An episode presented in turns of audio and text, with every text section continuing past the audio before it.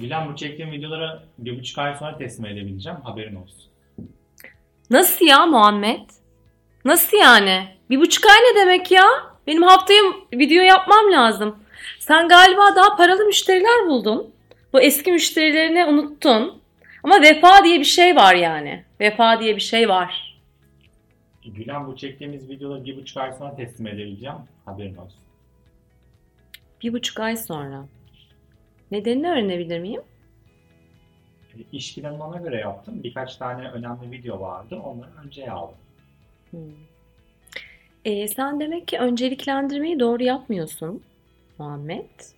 Yani müşterilerini, eski müşteri, yeni müşteri ne yapman gerektiğini bilmiyorsun diye düşünüyorum.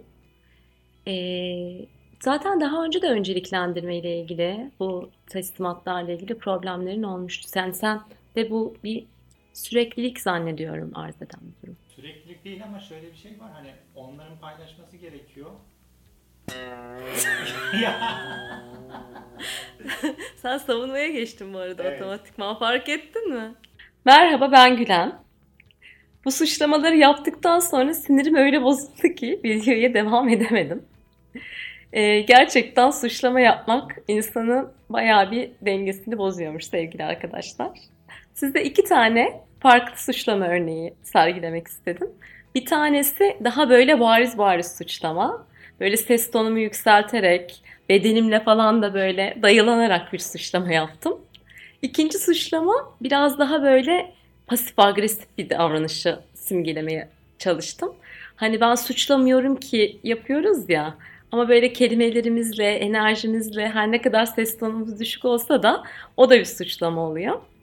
İkisi de suçlama, ikisini de biz zaman zaman yapıyoruz. Suçlama gibi üç tane daha zehirli iletişim türü var. Suçlamanın eşlikçisi, yancısı savunma, alay kinaye ve duvar örme. Bunun dördü de aslında kötü. Hem bizi, hem karşımızdakine, hem de karşımızdakiyle olan ilişkimizi zehirliyor. Ben bu video serisinde bunlardan bahsedeceğim size. Nasıl oluyor da yapıyoruz, nasıl oluyor da yapmayabiliyoruz onları beraberce sizinle keşfedeceğiz.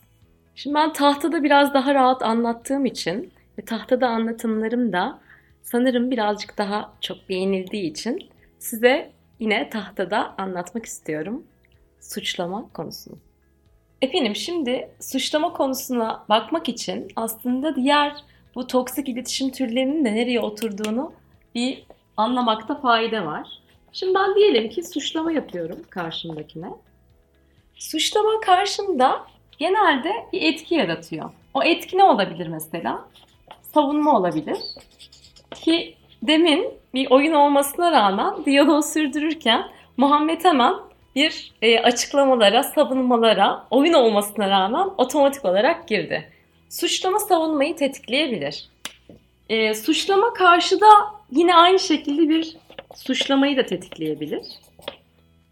Bazen de direkt birisi suçlar, öbürü ona ilişkiye tamamen kendini kapatır. Yani ona duvar örebilir. İşte bütün bu diyaloglar yani ben birisini suçladım, o bana savunma yaptı. Sonra ben o savunmaya, suçlamaya devam ettim. Hatta suçlamadan çıktım, belki alay kinayeye girdim. Bütün bu e, diyaloglar aslında tıpkı bir pimpon topu gibi ben atıyorum, karşıdaki cevap veriyor. Bizi oldukça verimsiz ve verimsizliği boş verin böyle içinizi de daraltan diyaloglara götürür. Peki nasıl olacak da yapmayacağız? Çünkü biz bunları aslında çocukken öğreniyoruz, okulda öğreniyoruz. Böyle iletişmezsek kendimizi bayağı koruyamayacağımızı zannediyoruz. Kendimizi ifade edemeyeceğimizi zannediyoruz. E bana bunu yaptı, ben şimdi susup oturacak mıyım? Gibi düşüncelere gidiyoruz. Yok, hayır. Yani biz bunları yapmadığımızda son derece daha düzgün iletişim metotları mevcut. Şimdi suçlamada da, savunmada da, duvar örmede de ve alay kinayede de aslında ilk olarak bunları yapmamak için gerekli olan e, olay şu. Ne oluyor da ben suçlamaya giriyorum? Onun için bir farkındalık geliştirmem gerekiyor. Demin ki örnekten hareket edelim. Şimdi bir buçuk ay sonra videoların hazırlanması beni bayağı kaygılandırdı. E, endişelendirdi. Biraz da zannediyorum kızdırdı. Ben bunları bedenimde oyun olmasına rağmen aslında hissettim. Şuralarımda falan böyle bir sıkışıklık hissettim midemin üst tarafında. Eğer ben duygumu bilirsem, hani ne oluyor da ben acaba suçlamaya giriyorum? O zaman suçlama yapmama şansım oluyor. Duygu da bedenin içinde oluyor. Ben bu konuda daha önce de aslında videolar çekmiştim. Duyguların dili videosuna bakabilirsiniz.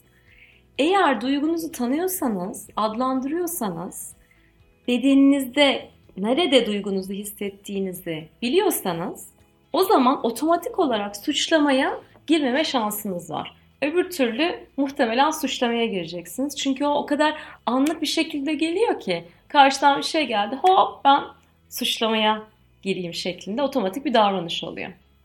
O yüzden duyguyu tanımak, onun farkında olmak birinci ana nokta. Duygumu ben adlandırdığımda sakinleşiyorum. Sakinleştikten sonra da farklı yani suçlama yapmama yöntemlerine gidebilirim. Peki ne olabilir bunlar? Onları kesersin değil mi? Kesersin değil mi? Devam ediyorum. Kesmezsen ya. Efendim bir. Varsayma sor diyeceğim.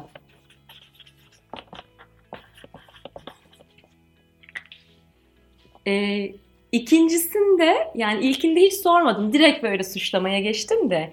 İkincisinde sorar gibi yaptım farkındaysanız. Ne oldu falan filan gibi. O da sorma değil aslında. Benim orada bir varsayımım var. Neden diye şey olarak soruyorum. Yani bu kesin hani hata yapıyor şeklinde soruyorum. Buradaki varsayma sor. Ne oluyor da o insan benim o hoşuma gitmeyen davranışı sergiliyor? Onun için tıpkı bir çocuk merakındaymış gibi hiç böyle varsayımda yargıda bulunmadan sormak iletişimin birinci yöntemi. Peki ikincisi ne olabilir? İkincisi e, ben kızmış olabilirim gerçekten, endişeleniyor olabilirim. Yani durum ne olursa olsun, karşıdaki kişinin durumu ne olursa olsun benim duygularım yine değişmiyor olabilir. E, o zaman da geri bildirim vereceğim. Yani bu durumun bana ne hissettirdiğini şiddetsiz bir şekilde söyleyeceğim. Geri bildirimi ben burada tekrar anlatmayacağım. Çünkü geri bildirimle ilgili Ayşe ile bayağı bir seri hazırladık. O videolara bakabilirsiniz geri bildirimle. Yani böyle susup oturmuyoruz. Hmm, yapmıyoruz. Zaten o susup oturma duvar örme. Biz efendi gibi geri bildirimde bulunuyoruz karşı tarafa. Üçüncü ve son olarak bu bir yöntem değil, bu bir bakış açısı ve biri ve ikiyi de kapsıyor. Karşımdaki ne? İnsan olarak bakmak, nesne olarak bakmamak. Bu ne demek? Yani Muhammed bir insan, onun başka öncelikleri, başka şeyleri olabilir. Onu ben kendi ihtiyaçlarımı karşılamak durumunda olan bir obje, bir nesne olarak gördüğümde oradan çatışma başlamaması mümkün değil. Yani kendime bildirirken de, bu soruları sorarken de karşımdakinin insan olduğunu hatırlamak bana bütün bu yöntemleri uygulamada çok büyük kolaylık sağlıyor. E, videomu şöyle kapatacağım. Herkes bana ısrarla diyor ki videonun sonunda YouTube kanalıma abone olun, like edin. Şöyle parmak işaretleri çıkar diyor.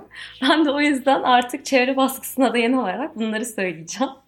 Lütfen ama lütfen YouTube kanalıma abone olun ve aşağıdaki beğen e, butonuna basmayı unutmayın. Mutlu haftalar diliyorum efendim.